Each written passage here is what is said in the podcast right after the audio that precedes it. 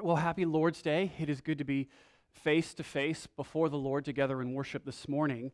I always love 4th of July weekend because it is an occasion for me to figure out who the holiest among us are. Many of us flee away to go camping, and others of us, the holy ones, we remain. So, to those of you on the skeleton crew, good to see you this morning. You're very special. Others among us, well, it seems as if you are the ones who have gone out of town. But you're welcome. We're glad to have you with us before the Lord. I, am kidding, of course. Uh, we're going to be in 2 Kings this morning, and we're going to be examining chapter 4 in just the first seven verses. Light shines in the darkness and the darkness has not overcome it. Ahab's Israel is full of idolatry. And yet, God's word continues to be spoken from the mouth of God's prophets. Ahab is dead, and yet that monstrous woman Jezebel remains in the palace and her son squats upon the throne. The war between Yahweh, the one true God of Israel, and the false idols continues. Elijah has been taken up in a whirlwind, and Elisha has taken up his mantle. There is a, big question that sits over this first half of Second Kings. Remember, Kings is all just sort of one book. But in this midway point, there's one question that's driving the action since Elijah was taken up in a whirlwind. And it comes to us in chapter 2 and verse 14. Elisha asks it himself Where is the Lord, the God of Elijah? He had worked mightily through Elijah. Elijah had called fire down from heaven and proven that the Almighty God of the universe was with him and overcoming all of his rivals. So now it appears that Elijah is gone, and the question is where is the God of Elijah? Has he gone somewhere? The answer has been resoundingly no. God has not gone anywhere. And so now we'll see through a series of miracles performed by Elisha that the same spirit that was in Elijah persists in him. That God hasn't gone anywhere. And as dark as things seem, God is still at work. And chapter 4 here is actually very clever. So last week we looked at chapter 3 and Jehoram, son of Ahab. Remember, Ahaziah died after falling out of his bed, or he fell out of a window, then took up in his sick bed, then looked to the Lord of the flies, and didn't make it. He died. His brother now, Jehoram, on the throne, he decides he's going to go put a rebellion down in Moab without consulting with God. And then he wanders around in the wilderness with Jehoshaphat and they run out of water. And then who's there but Elisha? And he looks finally at this point for a word from the Lord. And Elisha gives him a good word. He says, The Lord's going to provide you water and he's going to provide you victory.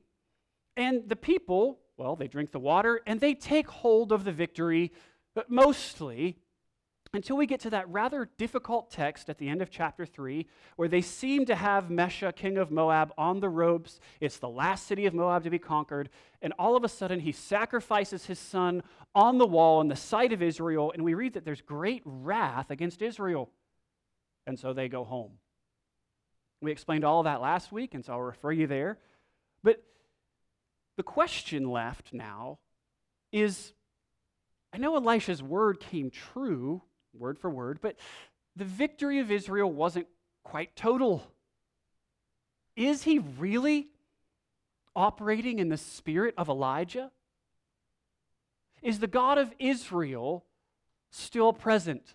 Or has he left his people entirely? Things are dark. And then we come to chapter 4. And what we have here is a remix of 1 Kings chapter 17. Remember, there, Elijah shows up on the scene and he performs a series of miracles that show God can provide for his people. He raises the dead, cares, well, widows care for him and he cares for them. It's a, it's a mutual thing. But he performs a series of miracles that prove the power of God, that the world works according to the word of the Lord. And here, in sort of a remix of chapter 17 and chapter 4, the whole chapter works together to teach us that Elisha bears the ministry of Elijah, that the world still works according to the word of the Lord. And though it is dreary in Israel, the darkness is punctured by the light of God's word. That's sort of the main idea that I've set before you this morning that the word works in the dark. Listen to the word of the Lord. Outline is there before you. The bolded part is where we will focus our attention today. The rest of it is for future weeks. Let's pray, and then we'll get into the text together this morning.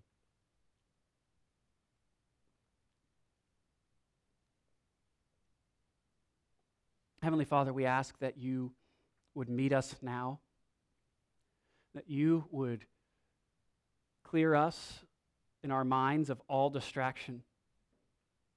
Help us to focus on you and to open our ears. We ask that you would pour out your Spirit on us, that you would fill us, fill our cups up with your grace, so that they might runneth over with blessing. Pray that you would give us a, a, whole mess of blessing on our hands this morning. Speak to us now. Help us to listen. We ask it in Christ's name. Amen. So we have that question Does Elisha really operate in the spirit of Elijah? Has God left his people? Is God still at work in the dark? And we come to a text that is full of tragedy. Verse 1 of 2 Kings chapter 4. Now, the wife of one of the sons of the prophets cried to Elisha, Your servant, my husband, is dead. And you know that your servant feared the Lord. But the creditor has come to take away my two children to be his slaves. We read of this widow, and immediately our blood runs cold. She's got a double dose of sorrow. She has lost her husband and will lose her sons. Her problem is death and debt. She has an answer for neither.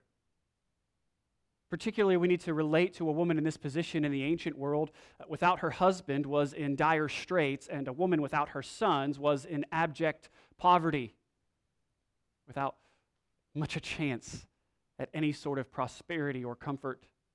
Not to mention, to lose one's spouse is a wound that never stops hurting. When one loses a wife or a husband, it is as if they themselves are split asunder. Marriage is the most intimate of human relationships. And so its dissolution is the most painful of loss. And we know this. We have a number of widows in our congregation. We have seen their tears, been with them as they buried their loved ones, sung hymns to God week after week together with them, and recognized that wound of losing spouse never does quite heal. This woman has lost her husband. She's in pain and Elisha is going to care for her.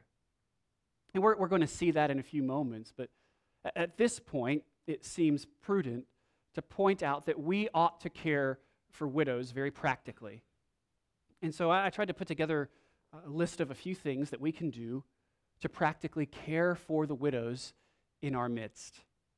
Firstly, we can care for widows by praying for them. Going to God on behalf of others is a good thing.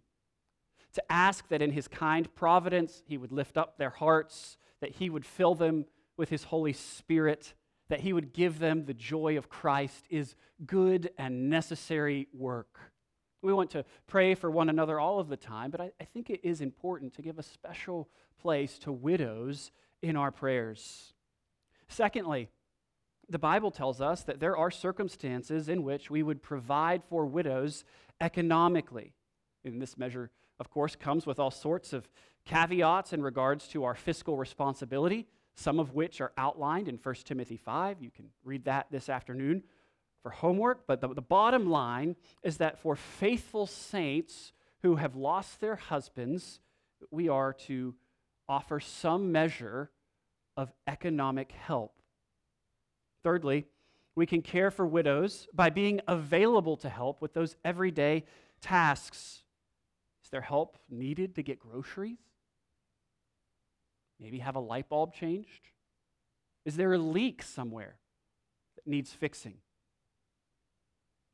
We must be a people who stand ready to help with such sundry needs in life. Fourthly, we care by widows for widows by being relational.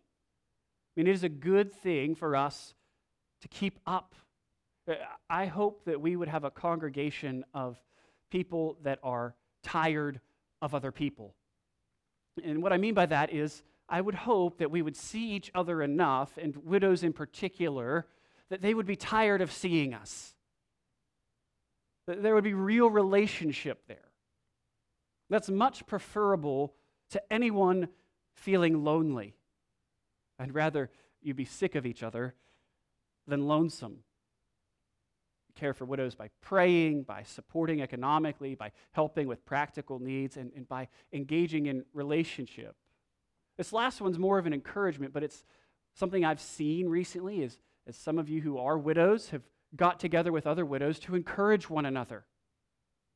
I think that's great. That's the sort of thing a pastor loves to hear about. Hey, a group of us widows are getting lunch you know, once a month, and we are opening the Lord's word together and studying it, and we are praying together and encouraging one another. You know, widows helping widows. Friends, we as a church are called to love one another, and how that plays itself out is, I mean, the ways are many. But we do want to put our hands to practically caring for widows. The Bible is clear about this, that it is a priority for us if we are to call ourselves Christians. James chapter 1 and verse 27 says, Religion that is pure and undefiled before God the Father is this to visit orphans and widows in their affliction, and to keep oneself unstained from the world. Yes, we want to make sure that we do a really good job of holding fast to sound doctrine and to the faith once for all delivered to the saints. We want to be unstained by the world. We want to be holy as God is holy. And part of how that holiness will manifest itself in us is in our care for widows and orphans. And so I think immediately one of the things I wrestled with when looking at this text, when a widow shows up, she knows that she can go to Elisha, who is the man of God, for help. And we want the widows in our midst to feel that way themselves. That the church is a place they can go to for help and for comfort. And we want to be the kind of people who don't force them to come to us, but who are willing to go to them, to engage in relationship, to pray for them to care for them.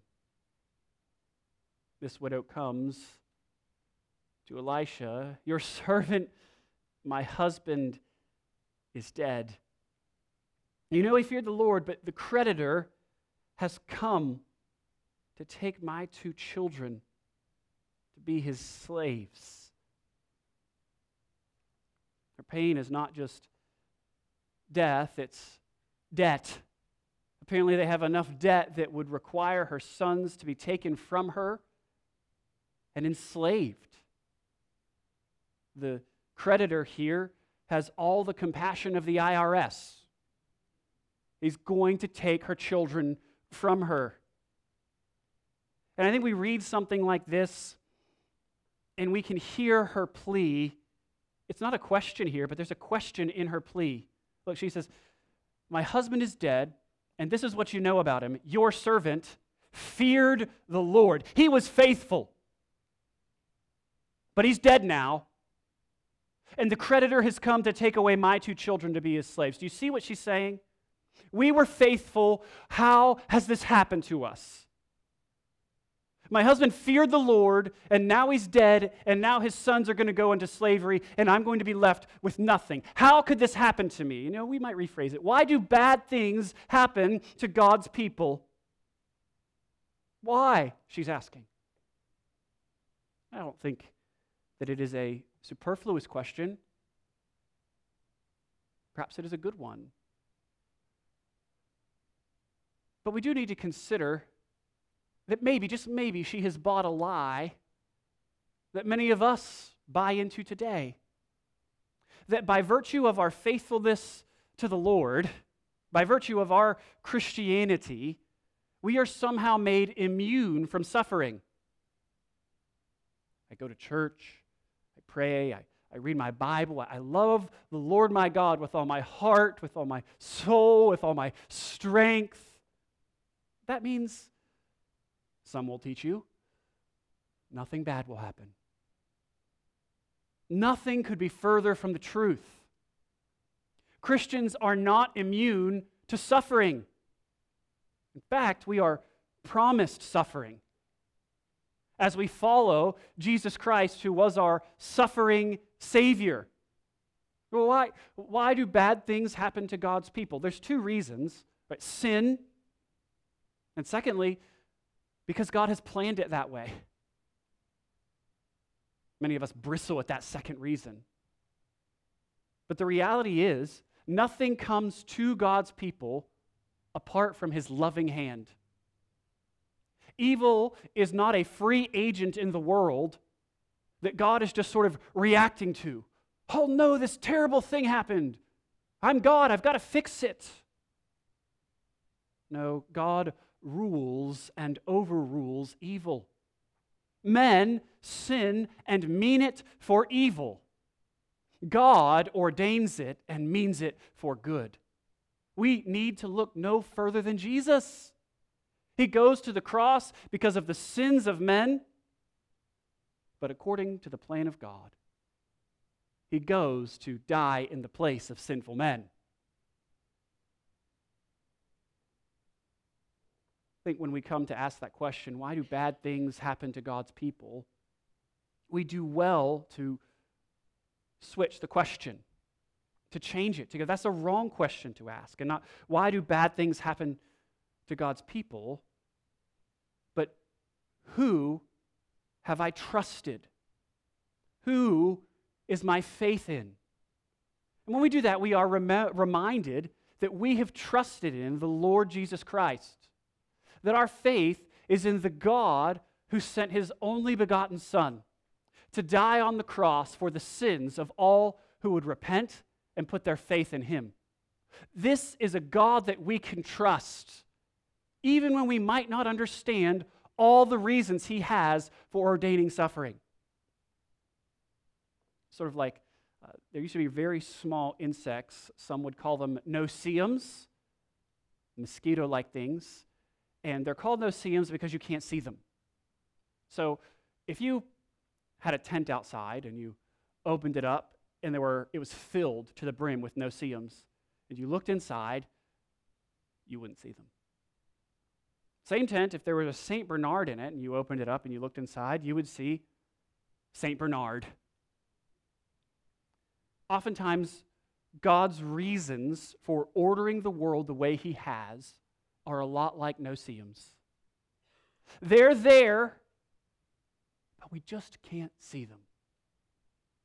Friends, just because you can't see or understand every reason that God has ordered the world the way that He has doesn't mean those reasons don't exist. And it doesn't mean that you can't trust Him. In fact, it's God's sovereignty over all things that enables us to trust Him for promises that we like to claim. Right? Romans 8 28. All things work together for the good of those who love God and are called according to his purpose.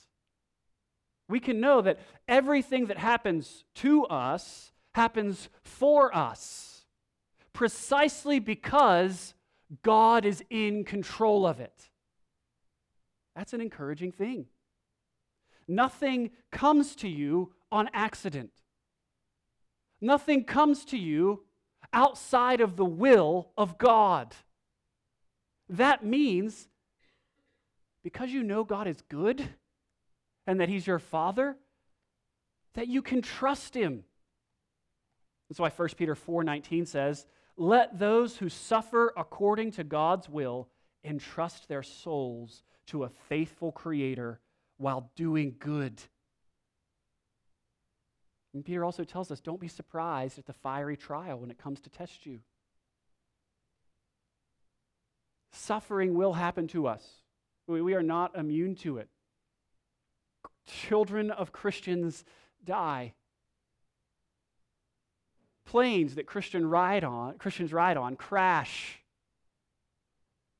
Christians get sick with cancer. We are not immune from suffering. But we are loved by God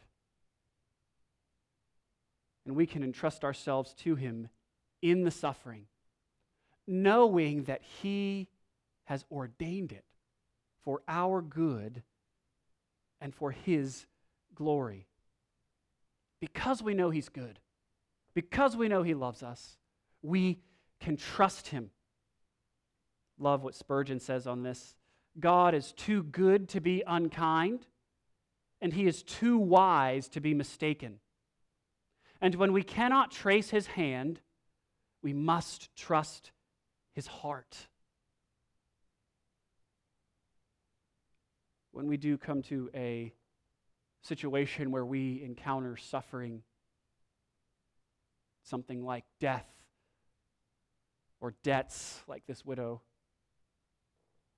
let us adopt the attitude of Job, who, when he lost all things, didn't grumble didn't say, Why do bad things happen to God's people? but instead arose, tore his robe, shaved his head, sign of mourning, fell to the ground, and worshiped. He said, Naked I came from my mother's womb, naked I shall return. The Lord gave, and the Lord has taken away. Blessed be the name of the Lord.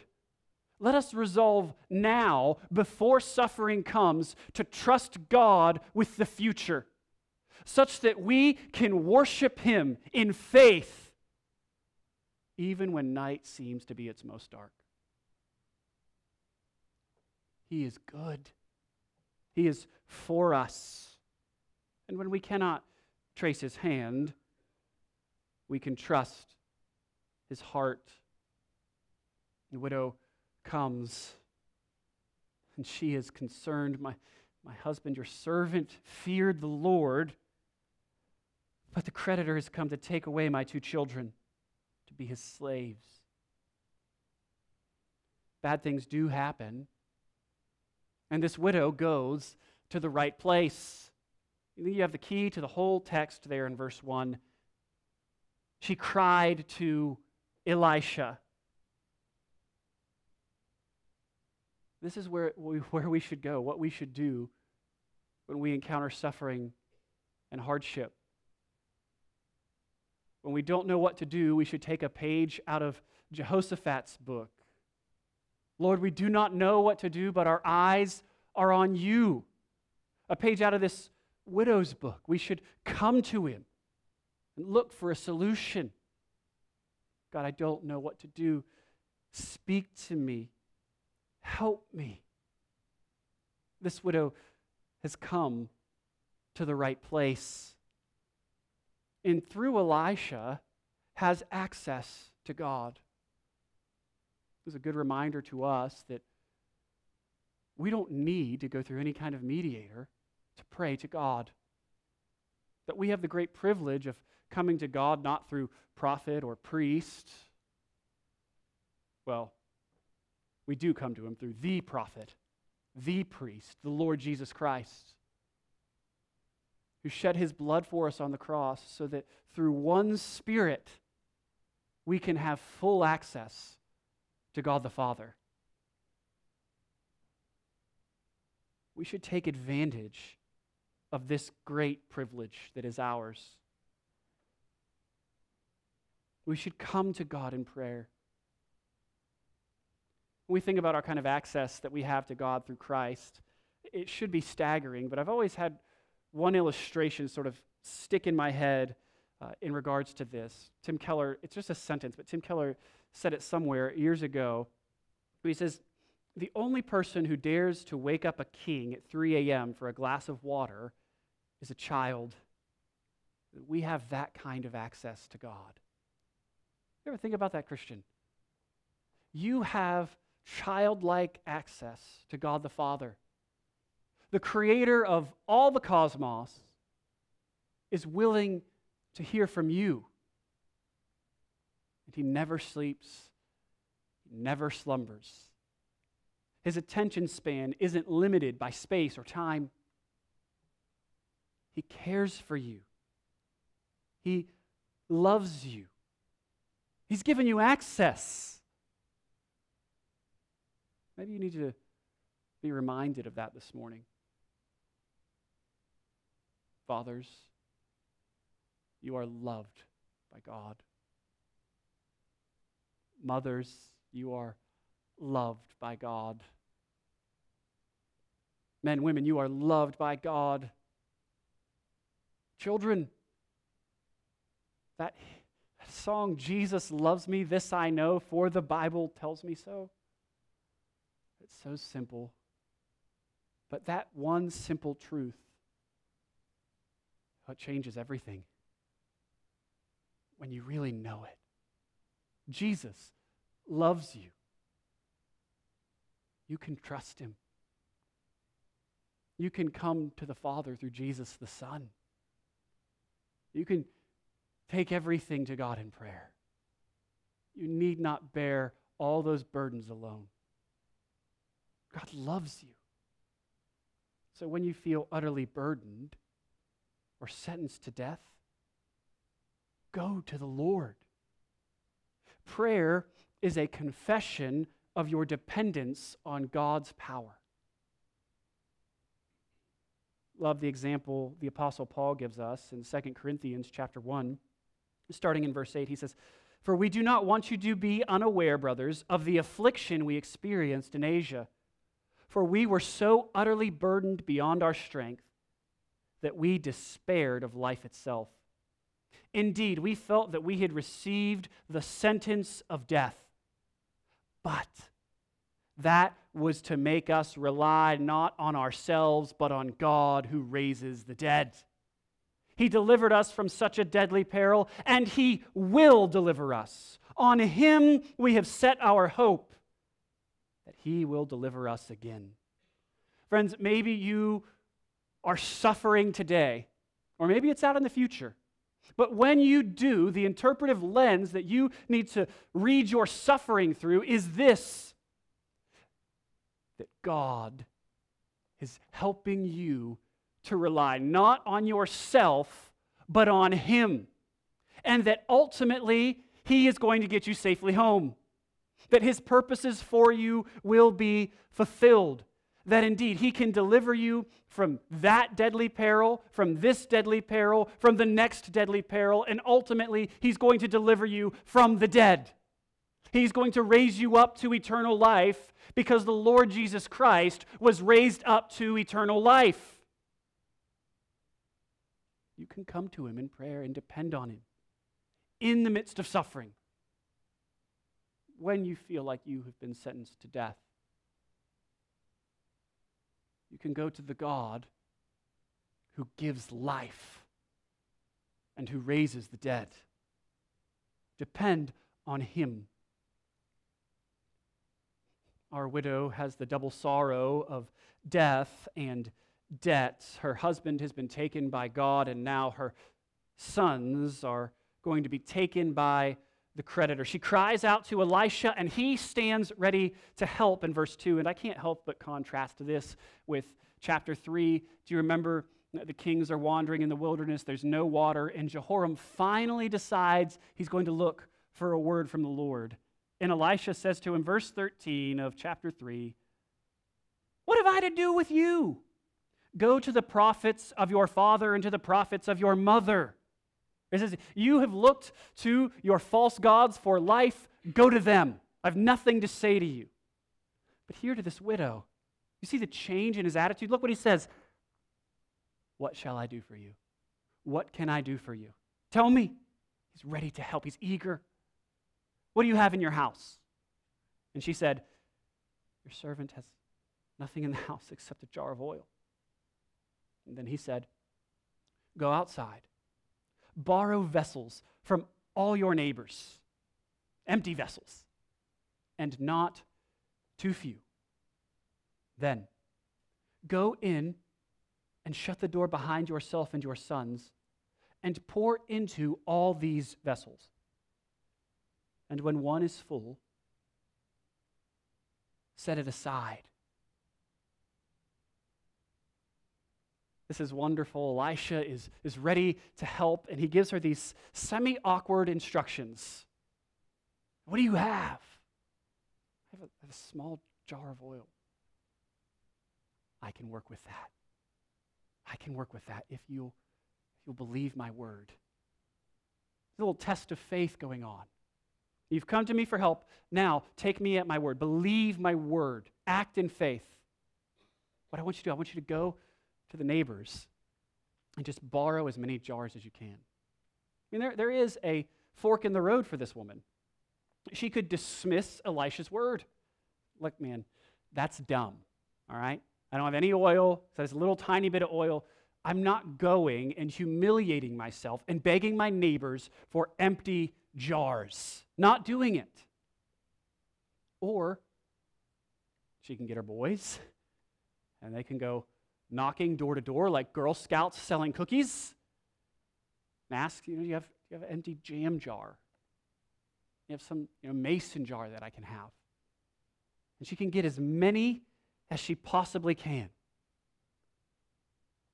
The Lord loves to test our faith in such a way that it is strengthened and that our hope in Him grows.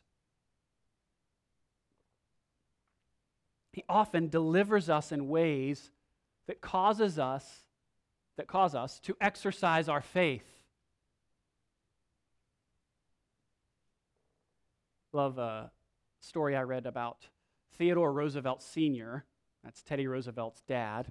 I'm reading a biography on Teddy Roosevelt, and his dad is this incredible character in it. And there's this one little anecdote uh, that David McCullough records this way. Let me share it with you. This is courage. This is Theodore Sr. Courage he rewarded openly and sometimes with dramatic effect. At a rented country house in New Jersey one summer, he surprised the three youngest children with a new pony. When he asked who would jump on, Connie, then four, was the only one to not hang back. And so he declared the pony was hers, to the humiliation of her older brothers, including the future president. Connie would later write, I think I did it to see the light in Father's eyes. I think Roosevelt's challenge to his children to jump on the horse and his delight when courage revealed itself shows us in a small way the sort of faith building work does, God does in calling out our faith to action.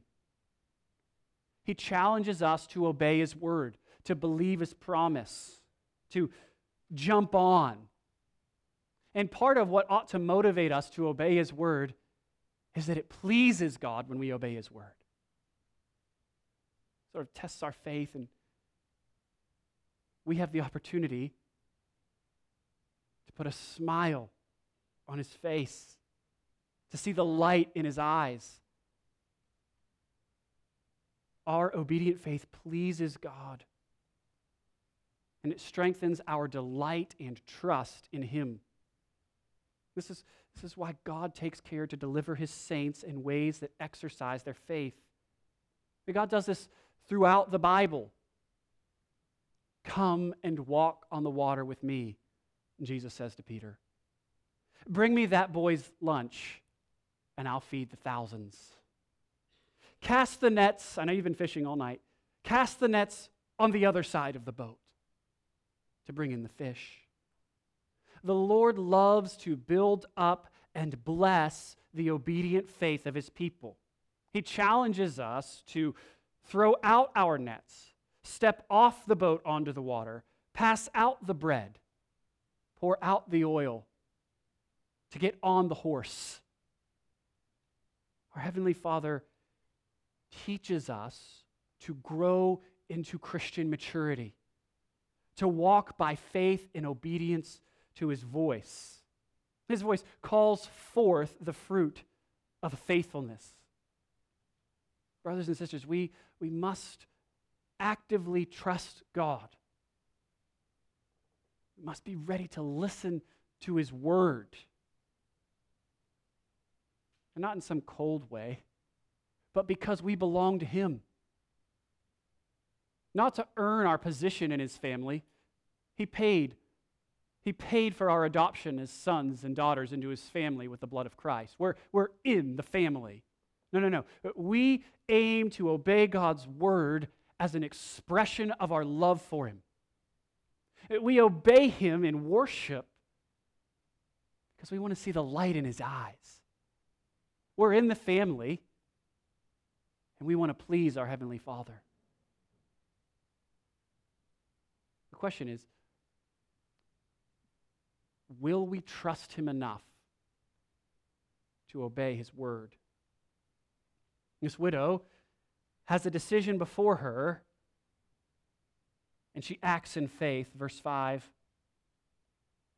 So she went from him and shut the door behind herself and her sons. And as she poured, they brought the vessels to her. When the vessels were full, she said to her son, Bring me another vessel. And he said to her, There is not another. Then the oil stopped flowing. The widow and her boys carry the empty jars through the back door of their home. They draw the curtains shut, they bolt the door, and the pouring begins. You can sort of see the, the scene. Mom says, okay, you two are going to hand me the jars, and I'm going. I'm going to fill them with our one jar of oil. You sort of hear the grumbling, can't you? Mom, that doesn't make any sense. How's one jar going to fill all these jars? I mean, do we have to? Yes. Why? It's not going to work. Why? Why are we wasting our time? Because I said so. Sort of picture the scene. Perhaps unsure of herself and feeling a little silly. Mama begins to hum an old hymn to herself as she begins the work. When we walk with the Lord in the light of His Word, what a glory He sheds on our way. While we do his good will, he, abides with us still and with all who will trust and obey. The song in her heart, she prays in her mind, Lord, I believe, help, help my unbelief, please. Please, please help this work. Tears splash the table before any oil leaves her jar. And then, and then, the oil runneth over. The first jar is filled, and then the second, And then the third. Gather not too few, the prophet had said. Gather not too few, and she had done her work well. The next jar, and the next, her song swelling louder. Trust and obey, for there's no other way. Her praying gets, her praying gets stronger. Thank you, Lord. You are worthy. You pour out blessing upon blessing on your servants. Grace upon grace. Her tears of despair are transformed into tears of gratitude. You can see the boys sort of laughing now as they get one jar after the other and they store them away over and over again. It goes on until finally she says, Give me another jar. And they say, There aren't any more.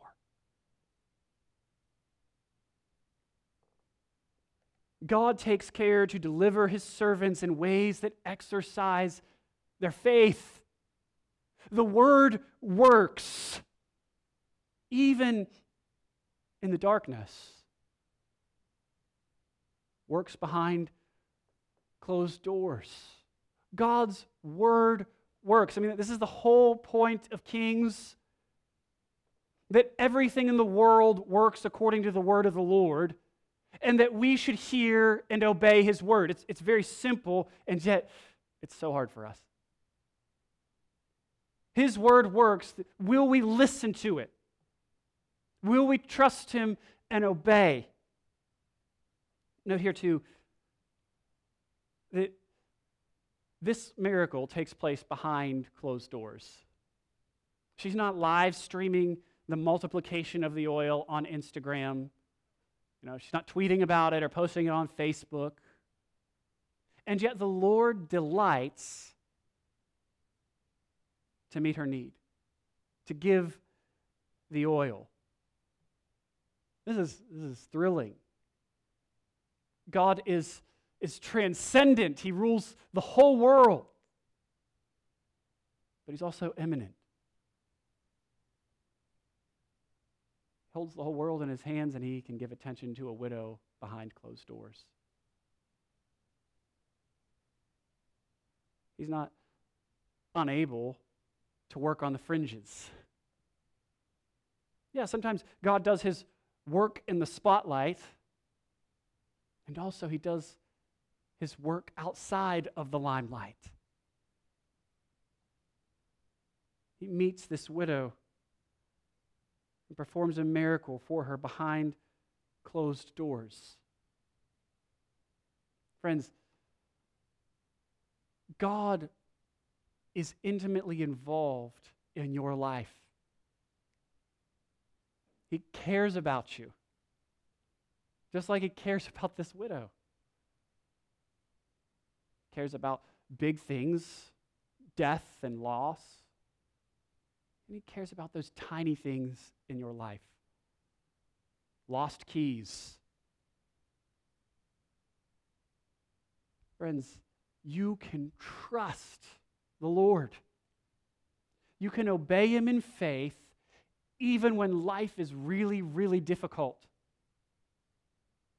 You can obey His word even when you can't figure out why He has you borrowing jars from the neighbor. You can trust Him. This, this is thrilling that God cares for us in this way.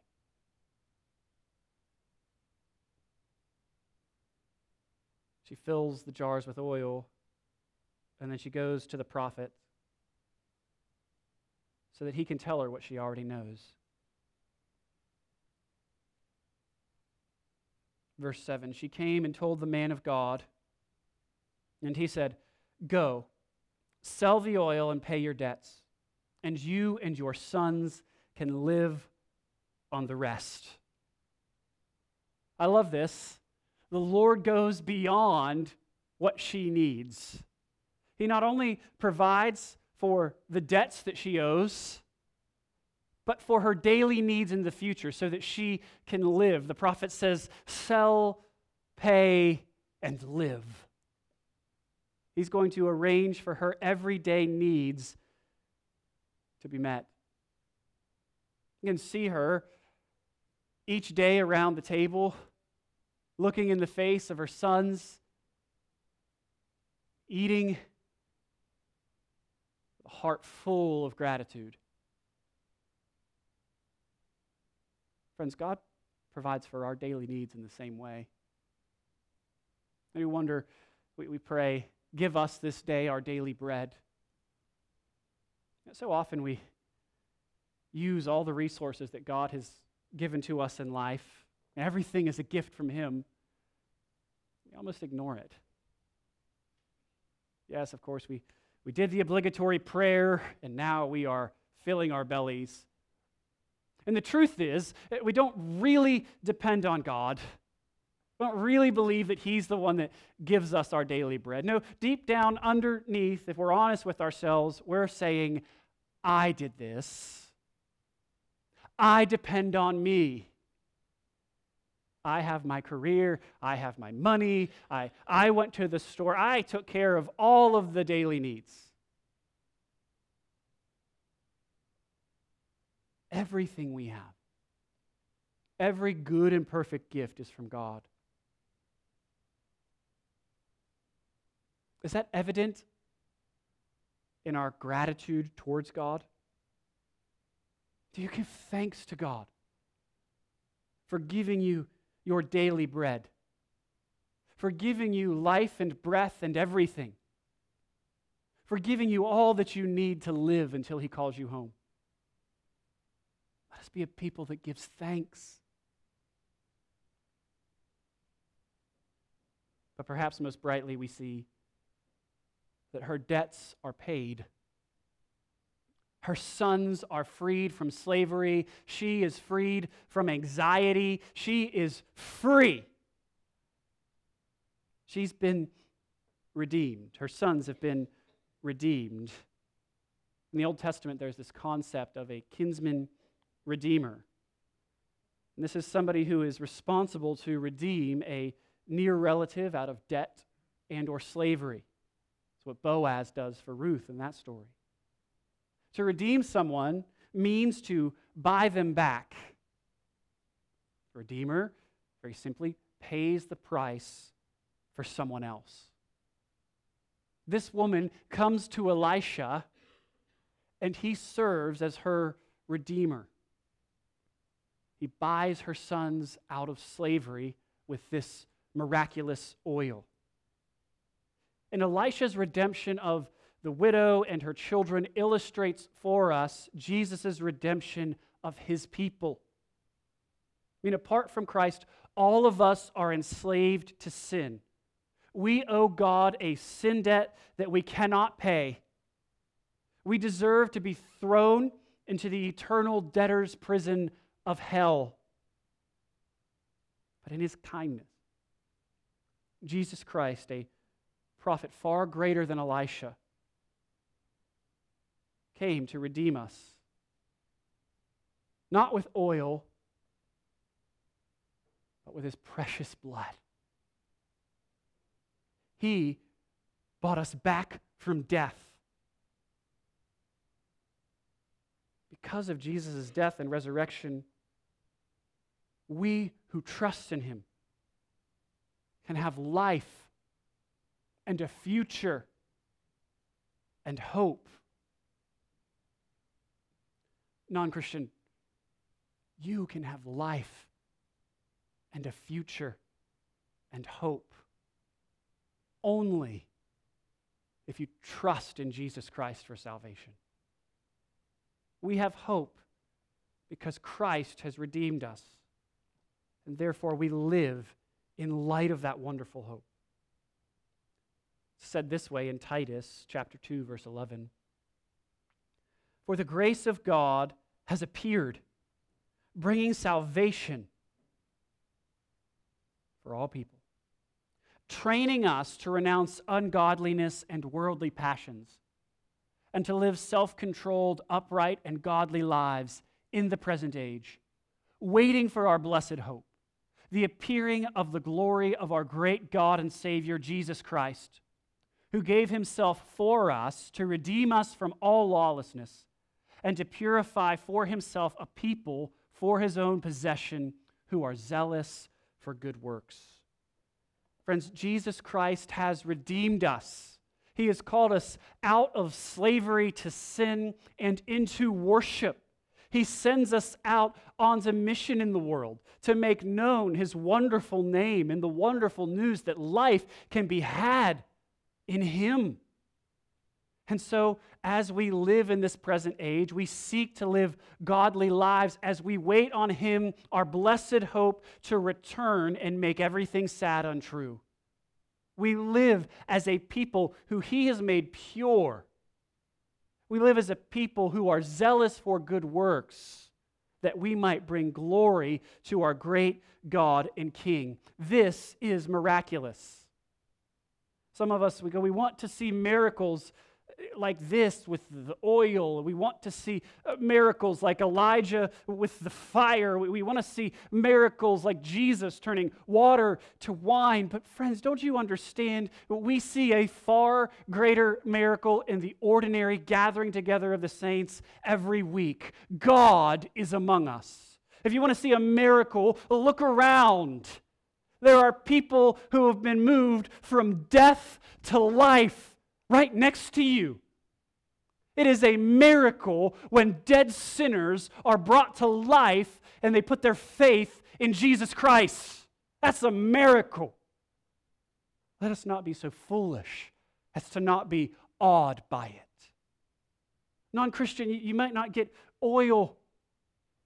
You want to experience a miracle far greater than oil being multiplied? Put your faith in Christ. Listen to the word of the Lord and be brought to life.